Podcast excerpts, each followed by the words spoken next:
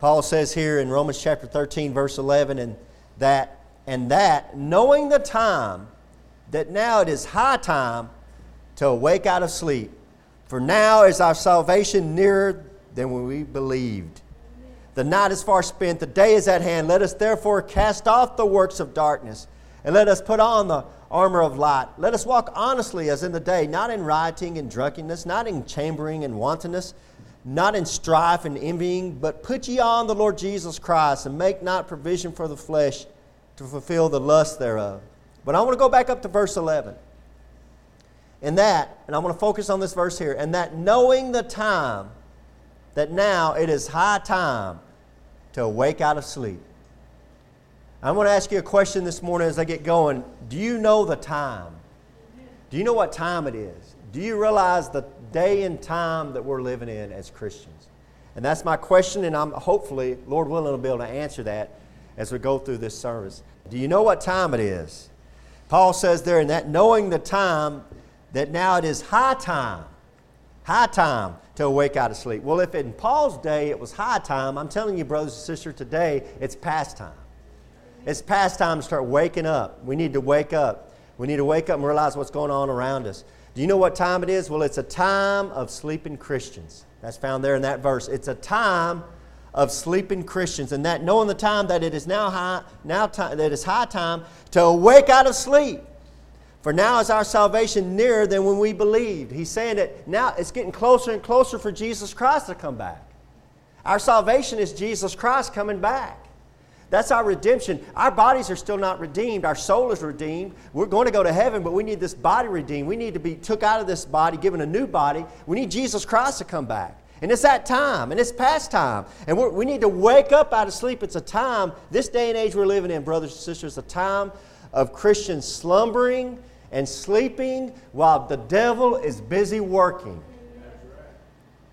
He's working. And he's working to destroy what you find most precious.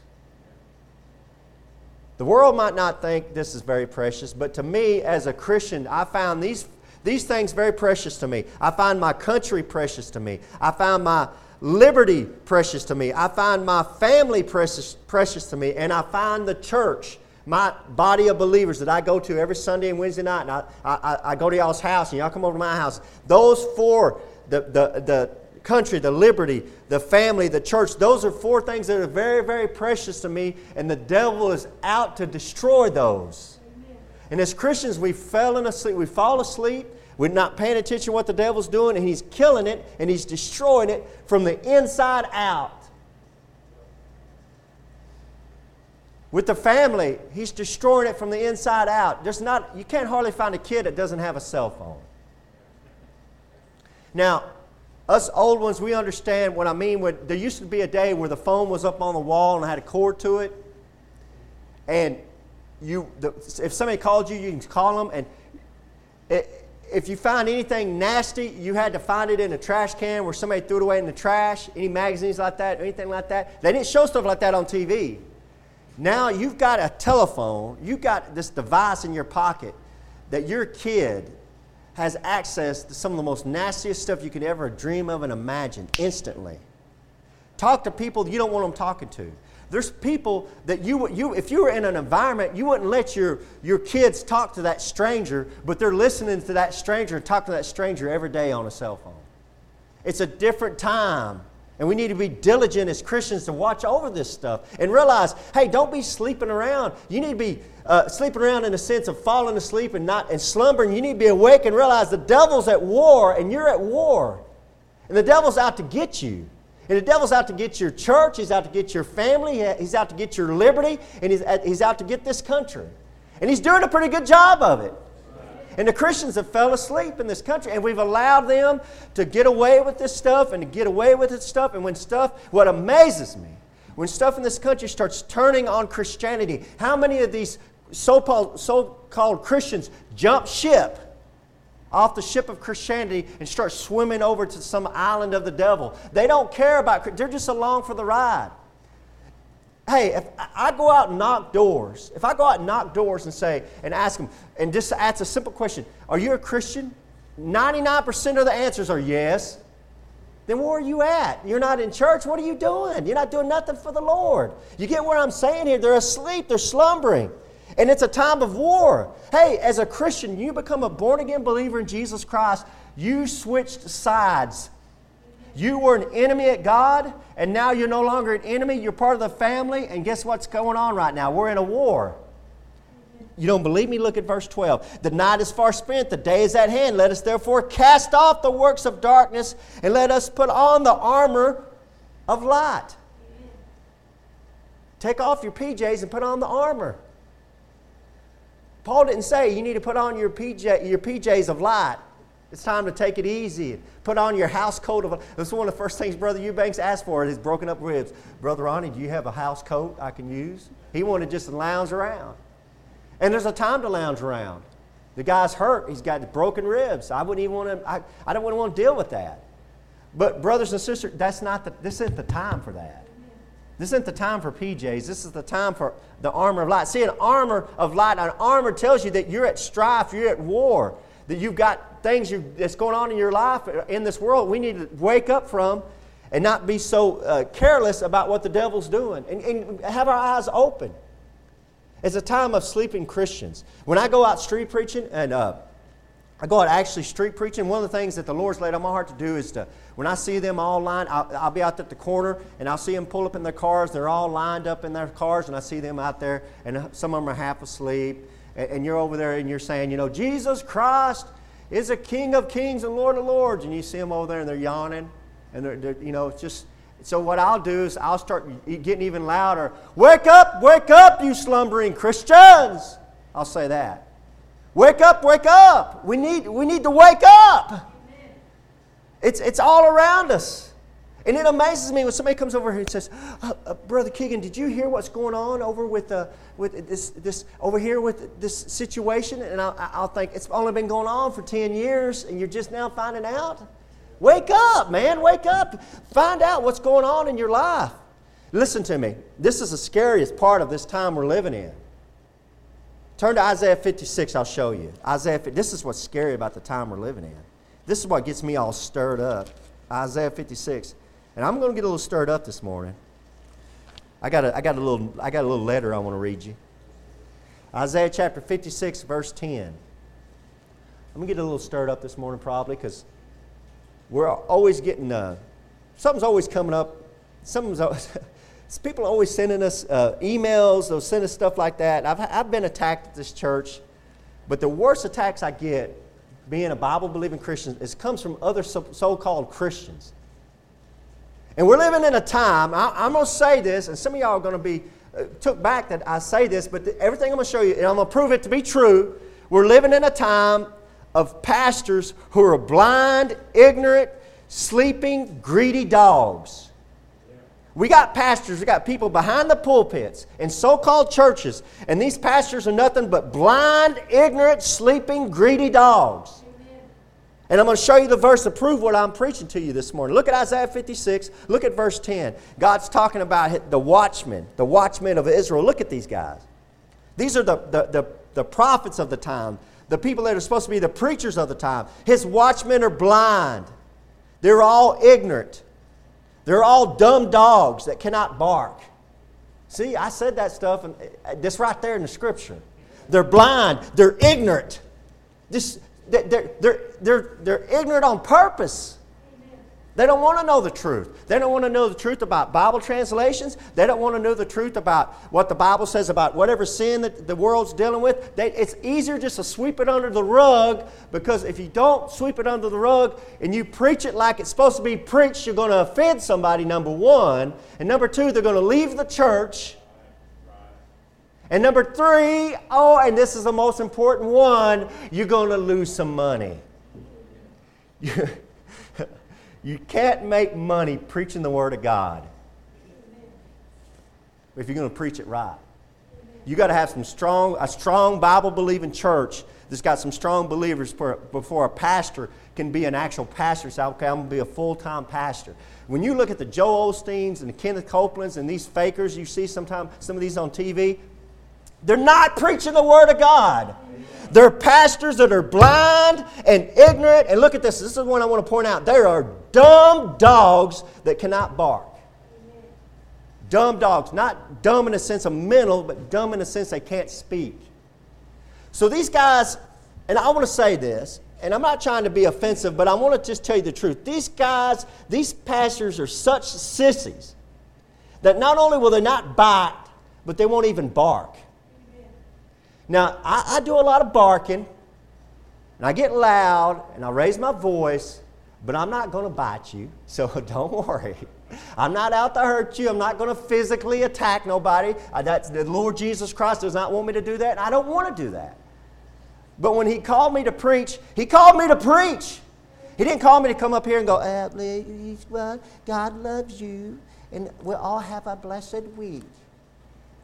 I was telling the guy I was riding with this work this, this week at work. I was talking to the guy, and I told him, I said, I, I encourage you to open up your Bible and read it and show me a verse that's, that's encouraging.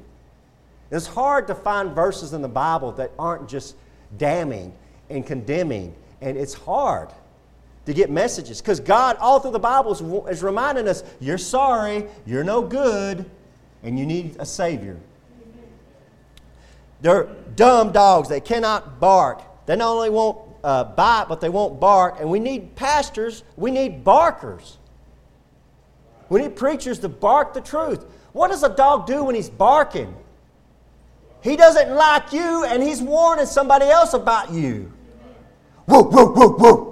Whoa, whoa, whoa, whoa, whoa, whoa.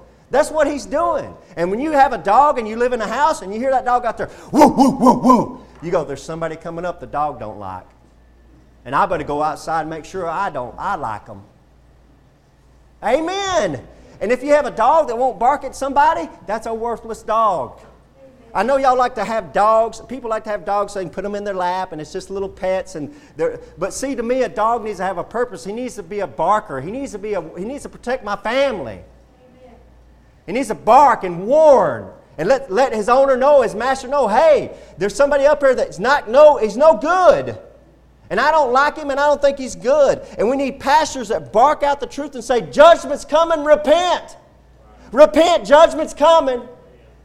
I, am not trying to, I don't want you pet me. I'm not going to wag my tail at you. I'm going to bark at you. That's one reason, and that's my personality too, and that's one of the reasons why when I went down to Pensacola, when I went down to Dr. Ruckman's church, he's known, he's known as the dogs, he's known as God's junkyard dog. Row, row, row, row, row. Little bitty old guy, he's about, he was about four foot eight or something like that. Little bitty old guy, but boy, he'd bark.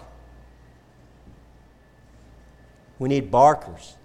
We need somebody who's warning people of the sin they're living in and the sin that's going on in their life and warn them that judgment's coming and that they need to repent. Instead, we have these sissies in, this, in the church that are either they don't have the courage, they're, they're ignorant or blind, they don't have the, they're not brave enough to do what the Lord's called them to do. And it's not, it's not fun.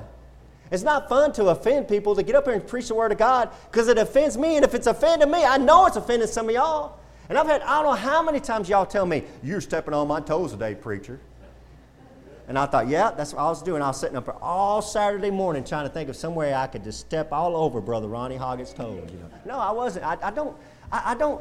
I'm not out to hurt you. I'm just out to preach the word of God. I don't go into. I don't go sit in my office and say, "Okay, Lord," and pray and say, "Lord, let me find out a way I can really hurt them." That's not how it works. You go down there and you open up the Bible and say, Lord, what have you been showing me? Give me something to preach, Lord. Show me something out of your word I could give your people. Show me. That's how a pastor should do it. He should be barking the words of God. See, we, we need more John the Baptist that, that aren't dressed in a suit and tie, that come out and they got, they, got the, they got the camel fur on, I mean the camel hair on, and they come out and they look rough. They've been eating locust honey, got the long old beard, they got the bushy old hair, and come out and, and cry as one that's crying in the wilderness. Repent, repent. The kingdom of God is at hand. You better get right. But now we've got, verse 11, we've got, yea, there are greedy dogs, greedy dogs, which can never have enough. They're greedy. Now, y'all don't need me to preach on that, right? There, there isn't a person, I, I'm telling you, that's why we don't pass the offering plate at the church. It's because I don't know how many people told me, well, you know, your pastors, all y'all want is money. And the reason that has to come, that, you know where that's coming from? We do have pastors that's all they think about is money. We do have pastors that's all they do is preach about money. We do have those. I know a brother and sister that left the church in Brownwood, Texas because that's all the pastor preached on was money. It was tithing every Sunday. And they got tired of it. They're greedy dogs which can never have enough, and they are shepherds that cannot understand. They don't understand. They're shepherds. They're supposed to be leading a flock, but they don't understand. They all look to their own way, and everyone for his gain from his quarter. He's looking after himself. He's looking at his own way. He wants to, it's, it's nothing about Bible way or God's way or the Christian way. It's his way. That's why you get all these weird cults, you get all these weird denominations, you get all these weird preachers doing weird things. Uh, uh that, that, you know, they get so weird, they say, well, we're non-denominational. So yeah, because there's not enough weird denominations for you to pick from yet to make up your own weird one. Because you believe some of the weird, they're greedy. And we need more barkers. And this doesn't, I'm not talking about, we need barkers in any, every denomination. We need just God's people, including the pastors, just to stand up and start barking when they see something's not right. Stop sleeping. Some dog, slumbering dog, sleeping dog that's not taking care of the things he's supposed to be taking care of. You know, I preach all the time about the woman that uh, asked Jesus Christ to heal her daughter, and he says, It's not meet for me to take the children's uh, bread and cast it to dogs. He was calling that lady a dog, and that lady said, Yeah, Lord, but the dogs eat the crumbs off their master's table. What she was saying there, she was saying, Lord, I might be a dog, but I'm your dog. Just throw me a few crumbs. Beautiful. Wonderful. Only person to catch Jesus Christ in his words was a woman. That shouldn't surprise some of you men, amen. Was a woman. She's the only one in the Bible that caught Jesus' words and used them for, and he, and he blessed her for it. And, and, and brothers, I, I'm preaching to you, and I preach it this way. We are God's dogs. He's our master. And God, Jesus Christ, tells us, Are you my dog? It's like, Lord, I'm your dog. I want to be faithful to you. Wherever you go, you go. And if you're not here, I'm looking down the road waiting for you to get home. I'm your dog. I'm faithful to you, Lord. You're my master. And the Lord turns around and says, Okay, then bark. We need barkers. He's not asking you to bite. I'm not talking about physical anything. I'm talking about with your mouth. Sometimes you can say, That's wrong. They sure don't mind. The devil is so busy working. We need people to be barking and say, hey, hey, watch out. Way. No, that's wrong, man. Instead, they've got us beat down.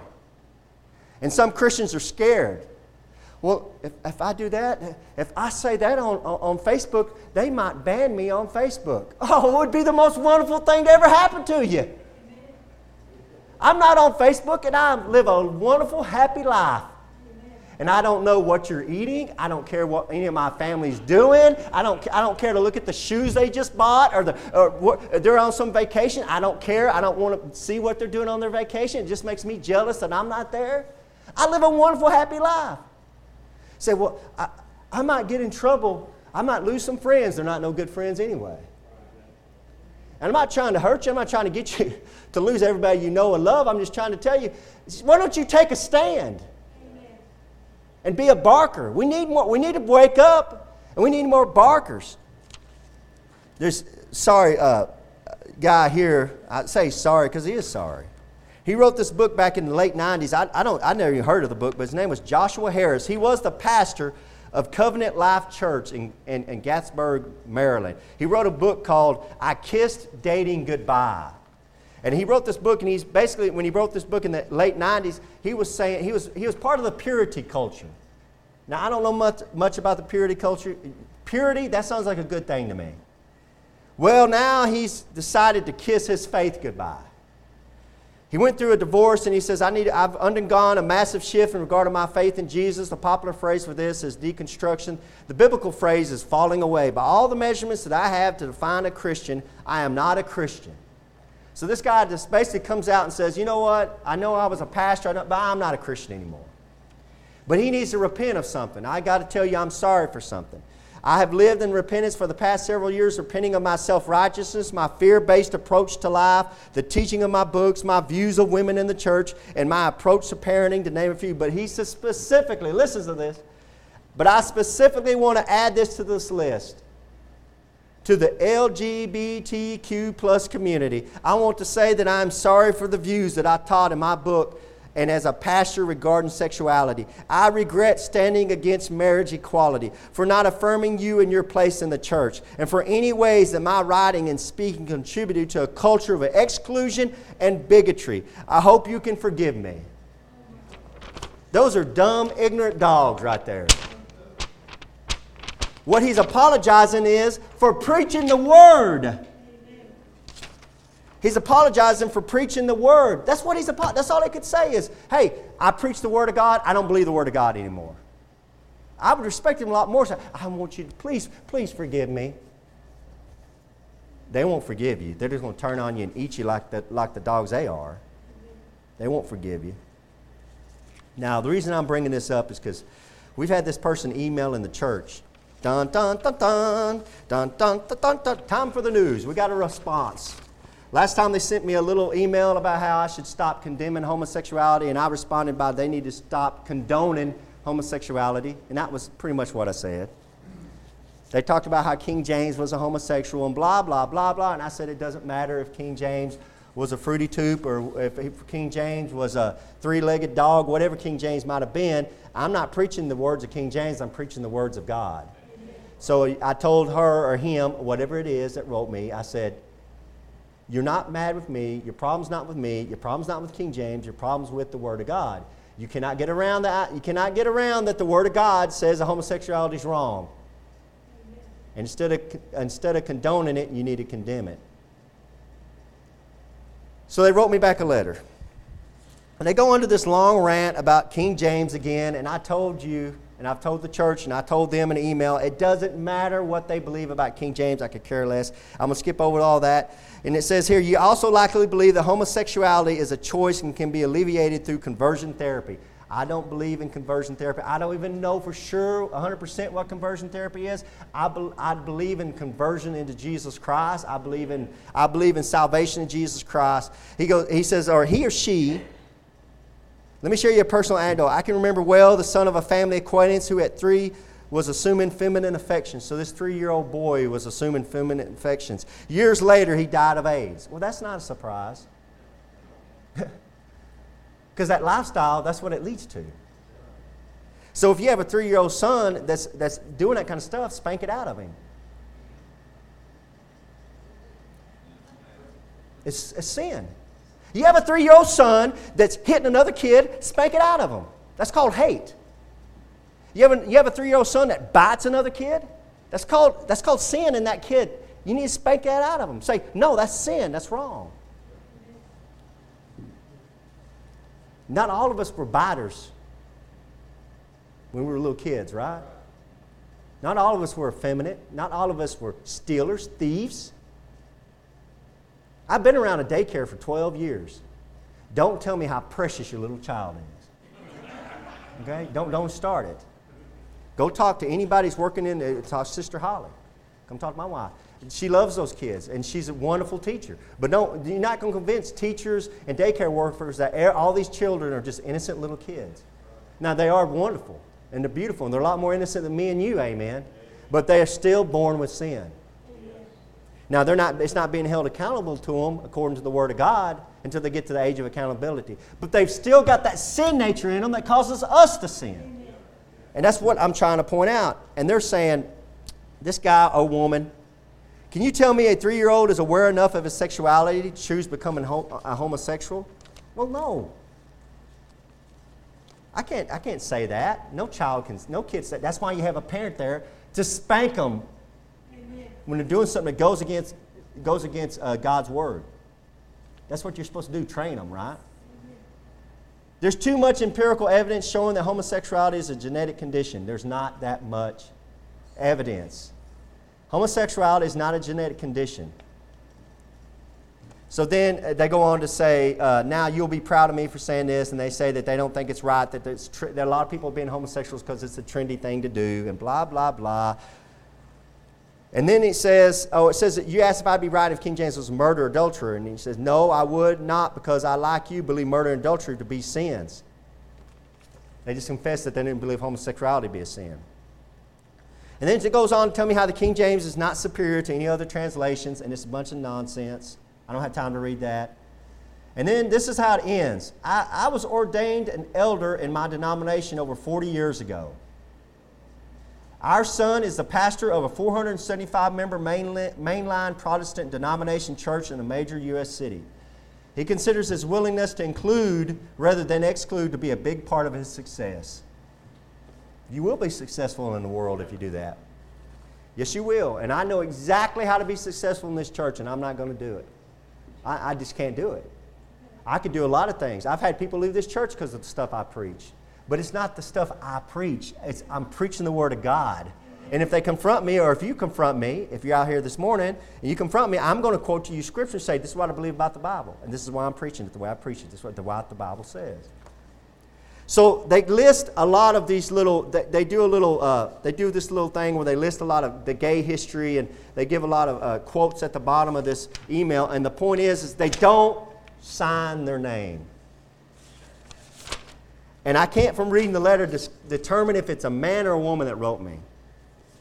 So I wrote them back. You know I had to write them back. You need to repent at first, I thought you were a misinformed unbeliever. Now I realize you're worse than that a Christian who doesn't believe in the authority of the Bible.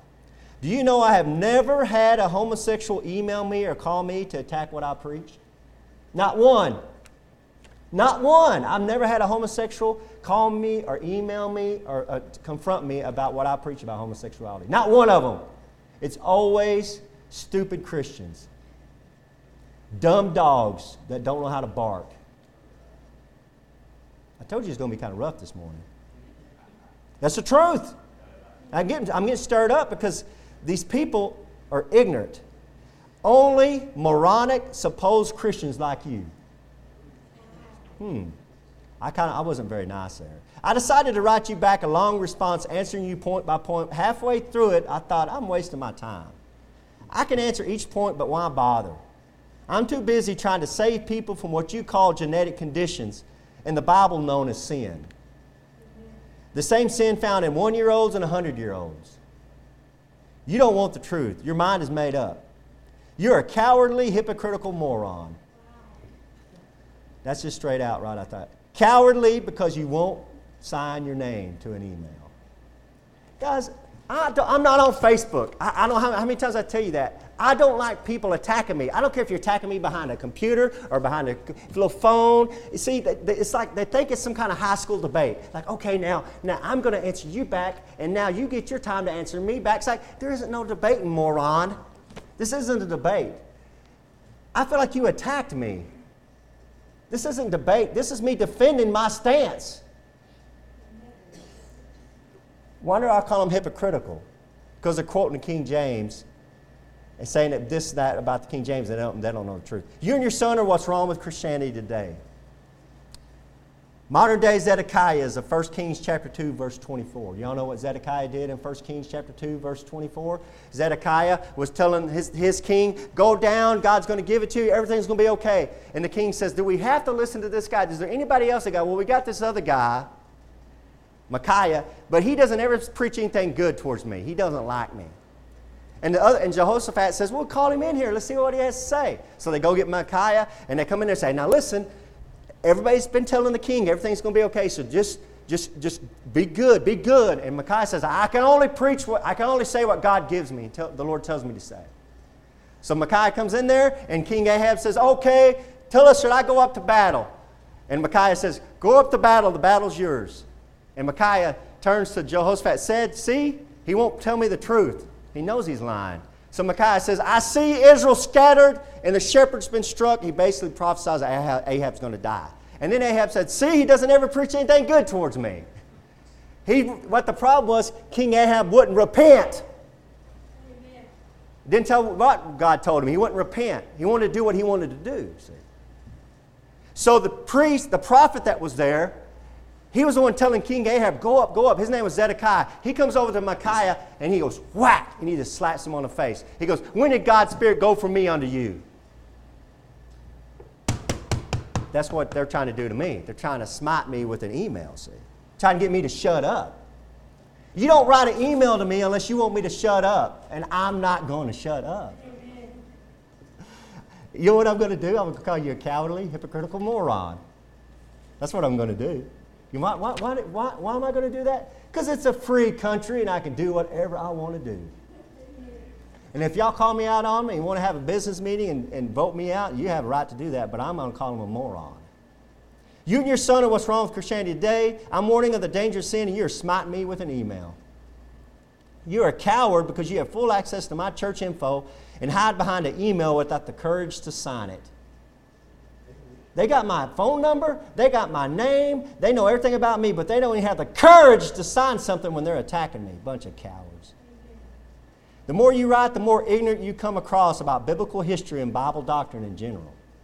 That's why I call them a moron. You have, one, you have proven to me you're a biblical moron. Don't bother writing back. Don't bother writing back. I'll only delete your moronic emails and not read them, which is what, exactly what I mean. If they write back to the church, I'm deleting them. I ain't going to read them. Get lost. I'll see you at the judgment seat of Christ and let my Savior sort it out. And then I quoted them a bunch of verses. I quoted them, uh, You're of your father, the devil. And then I quoted them, They be blind leaders of the blind, and the blind lead the blind, both shall fall into the ditch. I had fun writing that one. We need dogs to bark. We need people to be valiant for the truth. Look at Jeremiah. Look at Jeremiah. This is, I'm closing here. Jeremiah chapter 9. We need people to be valiant for the truth. Look, truth. Look at Jeremiah chapter 9. Now, I'm doing a lot of reading, but I, I, I wanted to get this stuff across. You don't have to believe what I preach about homosexuality or about any kind of sin, adultery, murder. You don't have to believe it, but you need to understand it is biblical, and you can't get around that. And, and what you have to decide, if you're listening to me, you have to decide, am I going to believe the Bible or am I not? And I'm not talking just I'm not talking about a King James Bible. I'm talking about any Bible, any holy Bible, just about any translation is going to condemn homosexuality and all these sins that I keep preaching on. So it doesn't have anything to do with King James or any Bible version. It has to do with your sin. And if you're going to follow the Bible or not. Now, what I've been trying to show you is that we got slumbering Christians that aren't following the Bible and they could care less what the Bible says. And when the government or their feelings or the society goes against that Bible, they pick society over the Bible. And we as Christians are always supposed to pick the Bible over society. Now, up in Dallas, which isn't too far from here, Brother Ronnie, there was a drag queen that became a Christian. He was a drag queen for 20 years. He said, I, Then I found Jesus and I was set free. This is August the 2nd, 2019. This is a couple days ago. His name was Kevin Whitt. He organized a protest against the Grauwyler Park Branch Library up in Dallas. Y'all know where that's at? Ronnie thinks he does, maybe. It hosted a, two, a story hour by two drag queens for little kids. They had two drag queens come in there and and, and read to little kids. So this ex drag queen, he says, I was a transsexual prostitute and drag queen for 20 years.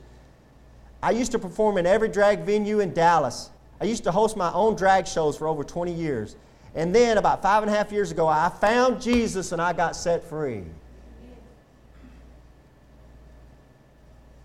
I wasn't looking for God, but a series of circumstances brought me to God. I was not looking for a change. I thought I, listen to me. I'm reading him. Listen to what he says. I thought I loved being in that lifestyle. But God just captured my heart and I just surrendered my life to God. And I was set free and I came to Jesus. And ever since then, my life has been so much better than it ever was. See, that transsexual gives you the same testimony that I give you. That when I received Jesus Christ at 17, my life was changed and I've never been the same. It's the best thing ever happened to me. That's a transsexual's testimony. Listen to this. Whenever I was in the lifestyle, I was very depressed. I had to be drunk all the time.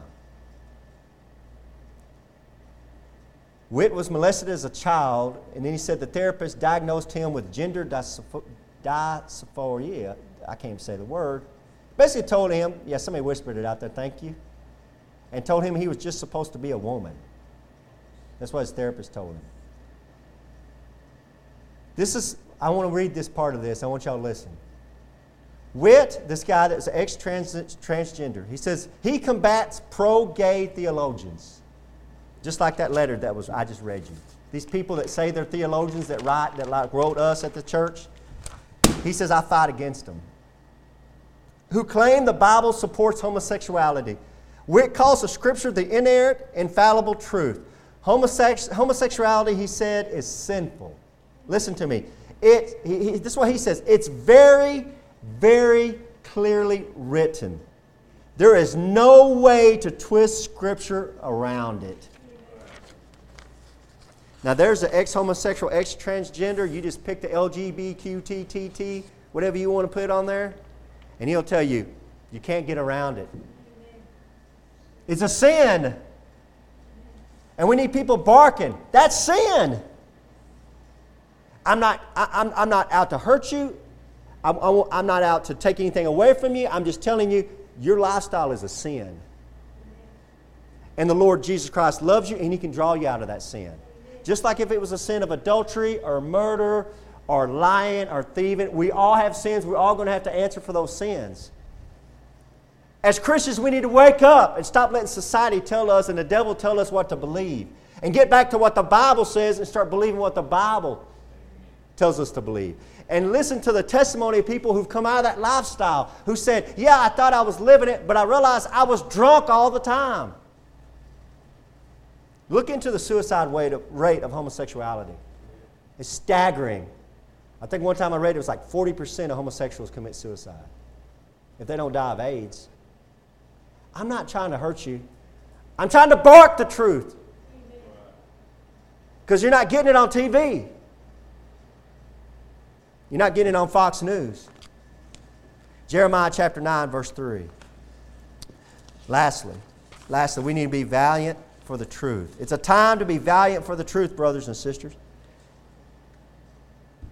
The Lord talking here says, They bend their tongues like their bow for lies, but they are not valiant for the truth upon the earth. For they proceed from evil to evil, and they know not me, saith the Lord. So I want to point out to you some of these pastors that are dumb and ignorant and not barking and preaching about uh, certain sins or not sin, it makes you wonder if they even know the Lord. Because when I know, I'm not telling you I'm perfect, and I'm not sinless, and I do lots of sins, and I'm the first one to admit that. But I know there's sins, and I try to repent of them. I don't live in them and say it's a lifestyle and God made me this way. God didn't make me this way. Adam made me this way because he was stupid enough to eat that fruit.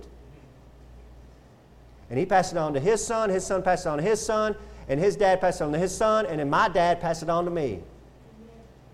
That's why Jesus was born of a virgin, because he didn't get that blood in him. That's why I say they're biblically morons. They don't understand biblical doctrine, not one bit of it. But they want to write emails like they, and they talk like they know what they're talking about, and it stirs me up. Because they're ignorant and they don't know what they're talking about. But they, use all these flowery words. And, and, and, and I want to point out to you that, that that letter, that person, whoever it was, man or woman, or it, or she, or zer, or whatever, whoever wrote me through the email, they did not quote Scripture one time.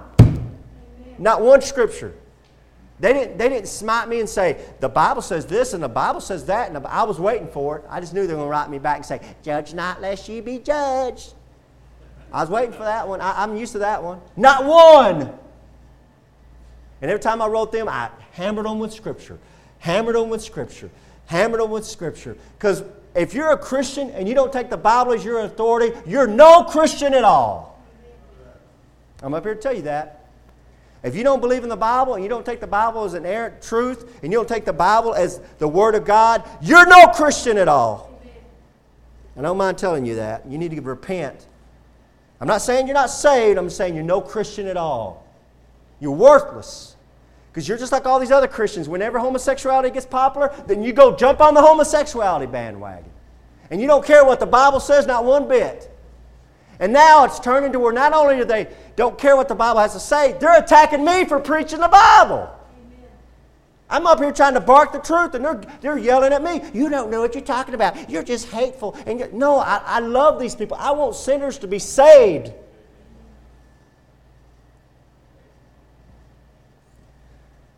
There's no doubt there's probably somebody in this church, it's a small church, that probably has dealt with homosexuality, had to deal with that sin. I'm not against any man or woman, I'm for them. That's why I preach the gospel. It'd be easy to say, forget them. Let them all go to hell. And I've thought that. But that's not what the Lord wants me to think. Dude, and, and you got people emailing me. I'm in these prisons, high security prisons. Men walk up to me. They have tattooed, they have their eyebrows shaved, and they have tattooed, they have tattooed eyeliner up here. And they come up to me and say, I'm a, I'm a homosexual, I'm saved, I'm trying to break that sin. Would you please pray for me? I'm having, I'm having to deal with that sin. Would you please pray for me? But I'm a Christian, I just need your prayers. I cry and weep with them and pray with them just like I cry and weep with any man in there that's dealing with sin. Don't talk to me about sin and what, what is and isn't sin. That shows me you're somebody that hasn't lived out in the world and knows what sin is. You can't fool some people like me that lived in the world before I got saved. You can't do it. Go fool your mama. You can't fool me. We need to be we need to have Christians and we need to have pastors that are valiant for the truth no matter what it costs them. And that's the problem. Why don't people tell the truth, Brother Keegan? Because it costs you. It's going to cost you to tell the truth. It will cost you. It might cost you friends, it might cost you family members, it's going to cost you. This Australian rugby player, his name is Israel Folau. Israel Folau. He wrote this email. Or he put it on Twitter. And he said, and he's a devout Christian. He's a real famous rugby player. Nobody in here, I doubt, knows who he is. I didn't know who he was.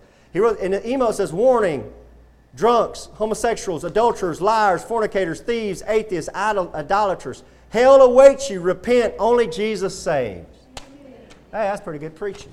Guess what? He got fired. He got fired for doing that. Now he's suing them. I'm glad he is. He's going to sue them. This is what he had to say. This is what it says. This is what Fox News, very first thing they put on there. This Australian rugby player who was fired earlier this year for writing on social media that, that hell awaits gay people.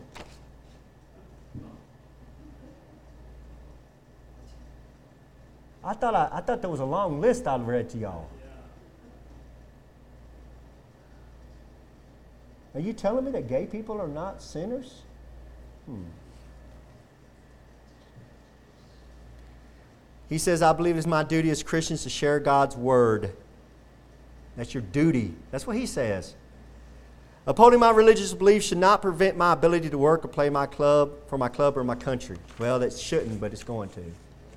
And I'm, I'm, I'm warning you. I'm wanting you to preach the truth. I want you to be valiant for the truth. I want you to be valiant. What's valiant mean? Valiant means courageous and brave. In the face of unending ridicule, in the face of unending mocking, you're going to tell the truth and it's going to get you in trouble and it's probably going to get people not to like you. Might even hurt you.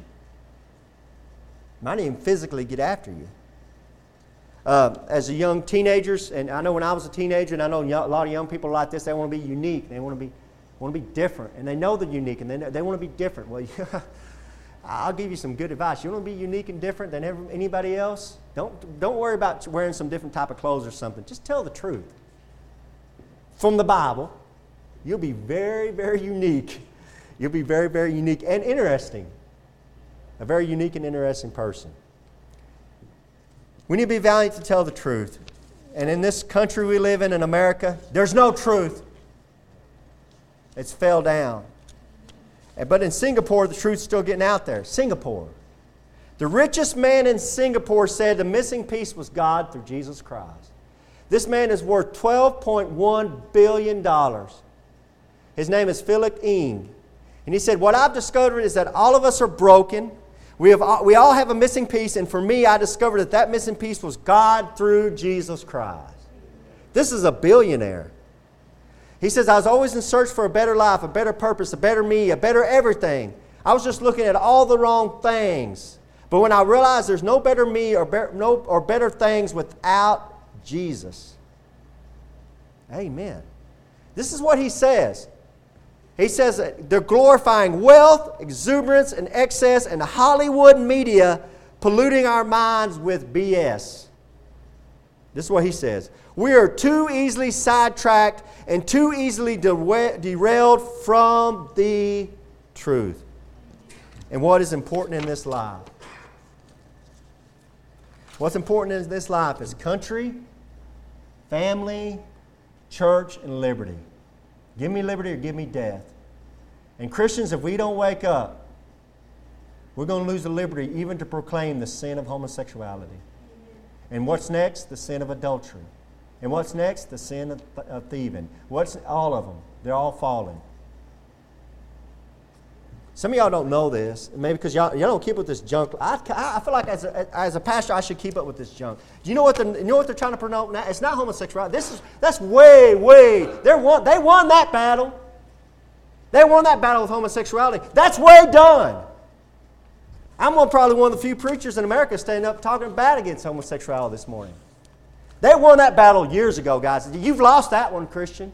Don't even try to fight back. Just tell the truth.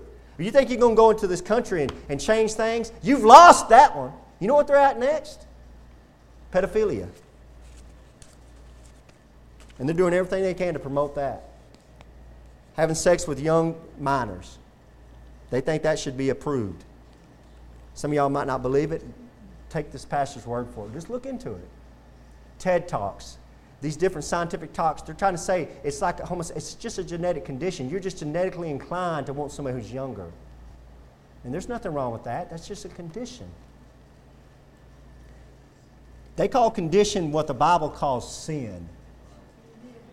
And we need to repent. You don't, you don't, need, a, you don't need a pill. You don't need, what you need is you need to repent. You need to come to Jesus Christ and ask Him to cleanse you and wash you. And it don't matter what kind of sin or filth you've been living in, like this transgender. I didn't even read you the letter because it was so filthy. He described some of the things he's done. I think he did it just to shock value because people don't really realize the, the lifestyle of a transgender person like he was. He was talking about sleeping with five different men in one day. And Jesus Christ can deliver you. He can deliver you. He can deliver you from your adultery, from your murdering heart. He can deliver you. If you're a murderer or you have a murdering heart, He can deliver you from your lying. Your st- he can deliver you from all those sins and cleanse you and wash you and make you white as snow.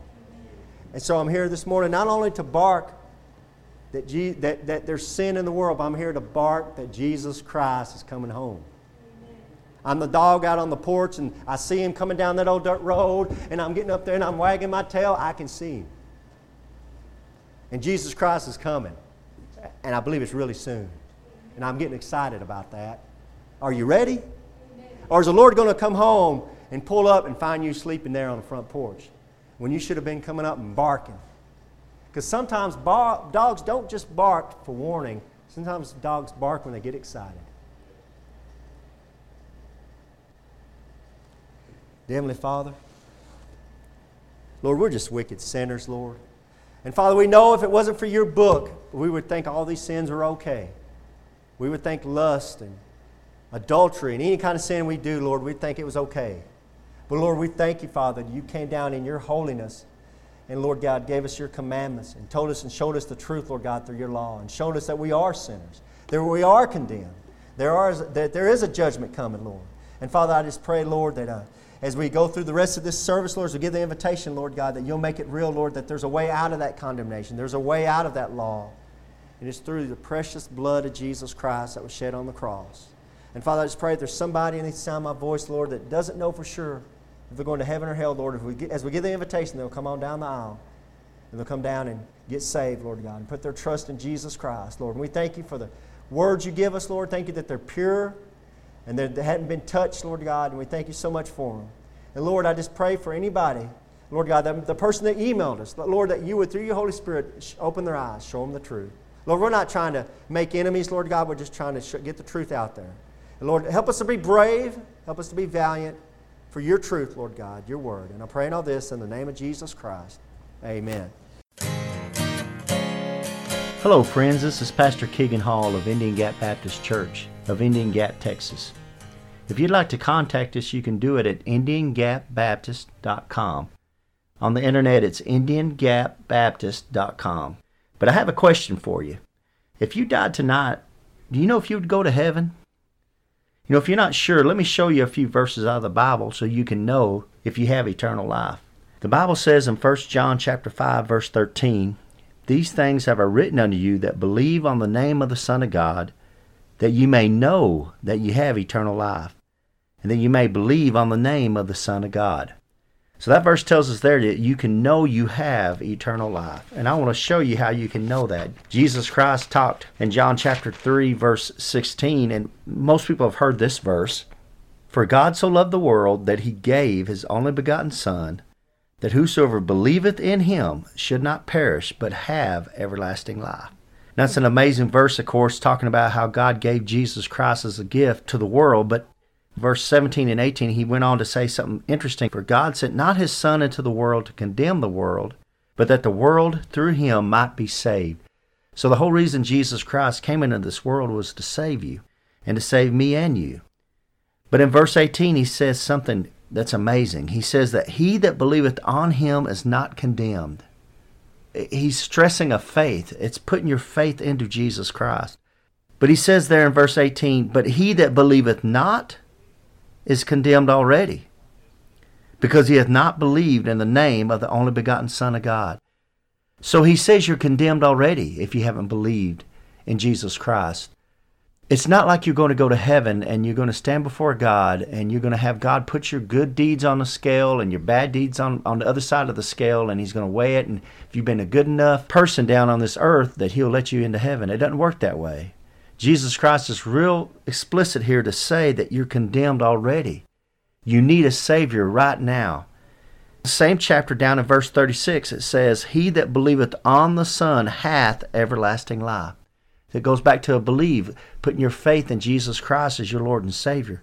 But the verse continues, And he that believeth not the Son shall not see life, but the wrath of God abideth on him.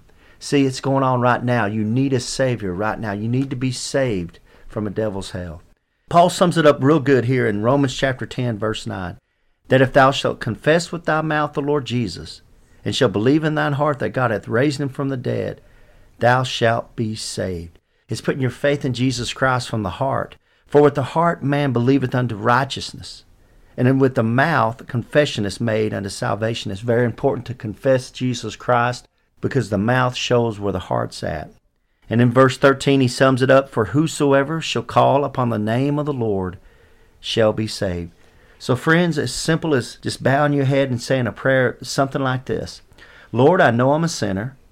I know you died on the cross for my sins. I believe you can came up from the grave and are alive right now listening to me. I invite you into my heart to save me.